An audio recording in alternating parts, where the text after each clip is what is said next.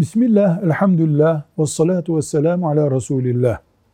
Babasının evinden kaçarak evlenmiş bir kız için, yani düğün yapmamış, babası annesi göndermemiş, birisiyle anlaşmış, çekmiş, gitmiş bir kız için zina etti, ediyor diyebilir miyiz? Bu sorunun cevabını Hanefi mezhebine göre özetleyeceğiz. Eğer Müslüman iki şahidin huzurunda nikah kıyarak kaçıp bir erkekle evlenmişse zina yaptı demeyiz.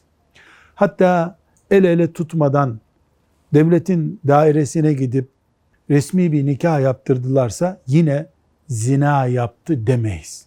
Ama kaçtı gitti bir uzak kulübede üç gün beş gün kaldılar bu zinadır.